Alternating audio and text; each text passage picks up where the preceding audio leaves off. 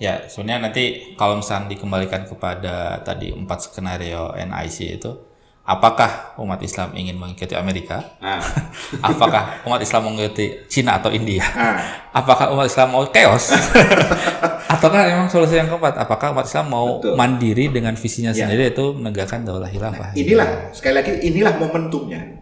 Gitu. Jadi satu, dua, tiga saya ingin tegaskan, itu tentu jangan sampai kepikiran lah oleh oleh kaum muslimin harusnya ya sebagai sebuah uh, visi. Yang uh, keempat, hari ini pun Amerika karena tahu ada pihak-pihak uh, yang kemudian memperjuangkan itu secara konsisten ya sejak tahun seribu sembilan ratus lima puluh tiga begitu ya, kalau secara uh, formal ya uh, tahunnya begitu kira-kira, maka kemudian uh, Amerika tahu betul bahwa visi khilafah ini uh, dianggap akan uh, berpotensi yang sangat Uh, besar, karena sekali lagi mereka itu tahu sebenarnya gitu, bahkan hmm. lebih tahu dari kaum muslimin mungkin jangan-jangan yeah. gitu ya, sehingga kemudian mereka melakukan apa yang disebut dengan uh, apa namanya pengaborsian, kalau saya, saya boleh mengatakan itu. Artinya apa? Kan kalau kita ibaratkan khilafah ini barang yang bagus gitu ya, maka kemudian kan biasa itu dibajak gitu kan, dibuat K W-nya lah gitu kan.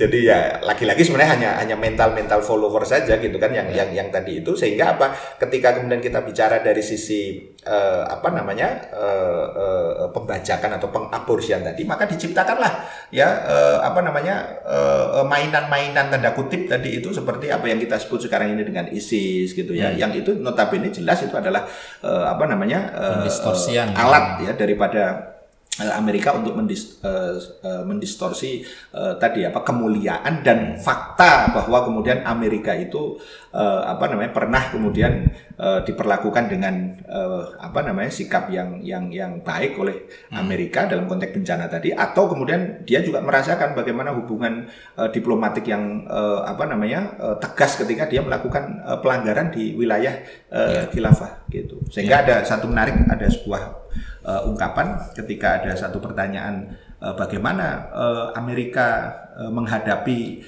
uh, apa namanya dunia seandainya nanti khilafah itu tegak kembali, ada sebuah pernyataan dari seorang uh, pakar gitu ya, yang kemudian mengatakan ya Amerika harus mempersiapkan bagaimana berhubungan, berinteraksi ya dengan khilafah tadi, bukan masalah percaya tidak percaya bahwa khilafah itu akan kemudian tegak kembali, tetapi adalah Uh, apa bagaimana dia menyiapkan gitu ya kira-kira strategi diplomasi atau bahkan strategi uh, militer. Karena apa, di dalam keyakinan seorang muslim sekali lagi bahwa khilafah itu adalah ajaran Islam, khilafah itu adalah ajaran Ahlussunnah uh, wal Jamaah, dan sekaligus khilafah itu adalah uh, apa janji ya, wa'dun ya minallah ya dari Allah, dan juga wa busurah Rasulullah, dan juga kabar gembira dari Rasulullah, thumma ta'kunu khilafatan alamin hajin nubwa. Artinya apa, siap-siaplah orang-orang seperti Biden gitu ya, ataupun yang nanti siapapun setelah uh, dia, dan juga yang sejenis ya, dalam arti yang kemudian memusuhi Islam ya, uh, apa namanya pada waktunya nanti, uh, termasuk dalamnya juga Israel atau kemudian yang lain-lain hmm. itu uh, apa namanya uh, kalau tidak mau uh, berhubungan uh, baik ya siap-siaplah nanti ya, sejarah pasti akan uh, uh, apa namanya uh, berulang, berulang gitu. Hanya tentu kita sebagai seorang muslim uh, kita diingatkan oleh satu ayat di dalam uh, Al-Quran, di mana Allah Subhanahu Wa Taala dengan uh, tegas mengatakan ya ayyuhalladzina amanu in tansurullaha yanshurkum wa yusabbit aqdamakum. Ya, wahai kaum mukmin, orang-orang yang beriman ya, kalau kalian menolong ya agama Allah ya, maka Allah akan kemudian tolong dan akan dikokohkan kedudukan kalian. Artinya apa? Kalau kemudian kita hari ini ikhlas, istiqomah gitu ya, dan bersungguh-sungguh ya di dalam melakukan uh, tugas sejarah kita, kalau bahasa saya begitu, untuk menorehkan, untuk menuliskan catatan uh, sejarah uh, masa depan kita sebagaimana yang sudah diprediksikan oleh orang-orang kafir tadi jauh hari, bahkan umat Islam sendiri belum sadar, mereka sudah sadar uh, tentang tentang tentang potensi uh, kebangkitan umat Islam tadi. Maka tidak ada pilihan ya hari ini Uh, yang lebih baik, kemuliaan hidup yang kemudian uh, apa paling tinggi, uh, kecuali kemudian dengan senantiasa bersungguh-sungguh secara individu maupun tentu secara kolektif umat Islam untuk menunaikan uh, uh, dakwah, menunaikan perjuangan ini dengan segala ya konsekuensi dan resikonya, tidak ya. boleh kemudian uh, berhenti. Saya ya. kira itu yang bisa ya. Uh, saya sampaikan. Uh, ya.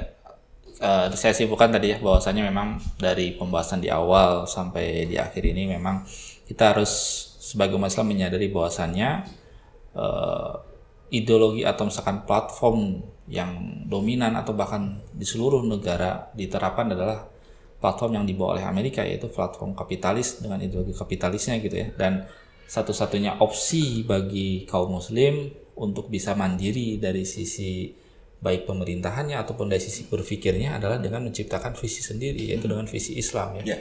Nah, mungkin nanti di pertemuan selanjutnya kita bahas lah ya, yeah, bagaimana nih posisi kaum muslim yang terpuruk gitu ya, mm-hmm. atau misalkan tidak memiliki kemandirian berpikir menghadapi uh, sub negara superpower dengan mm. segala yeah. bentuk apa kekuatannya gitu. Yeah. Nah, mungkin nanti di pertemuan selanjutnya kita Insya bisa Allah. bongkar dulu ini yeah. step by stepnya yeah. gimana nih soalnya.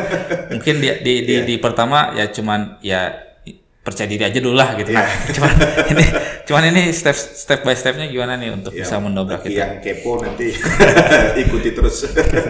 ya, mungkin obrolan nanti, kita ya Insya Allah. Insya Allah nanti di pertemuan selanjutnya karena uh, ya mungkin obrolannya juga bakal panjang juga ya kalau membahas tadi ya step by step bagaimana Islam akan menjadi lagi negara superpower gitu ya, menjadi pesaing Amerika ataupun nanti negara-negara superpower lainnya.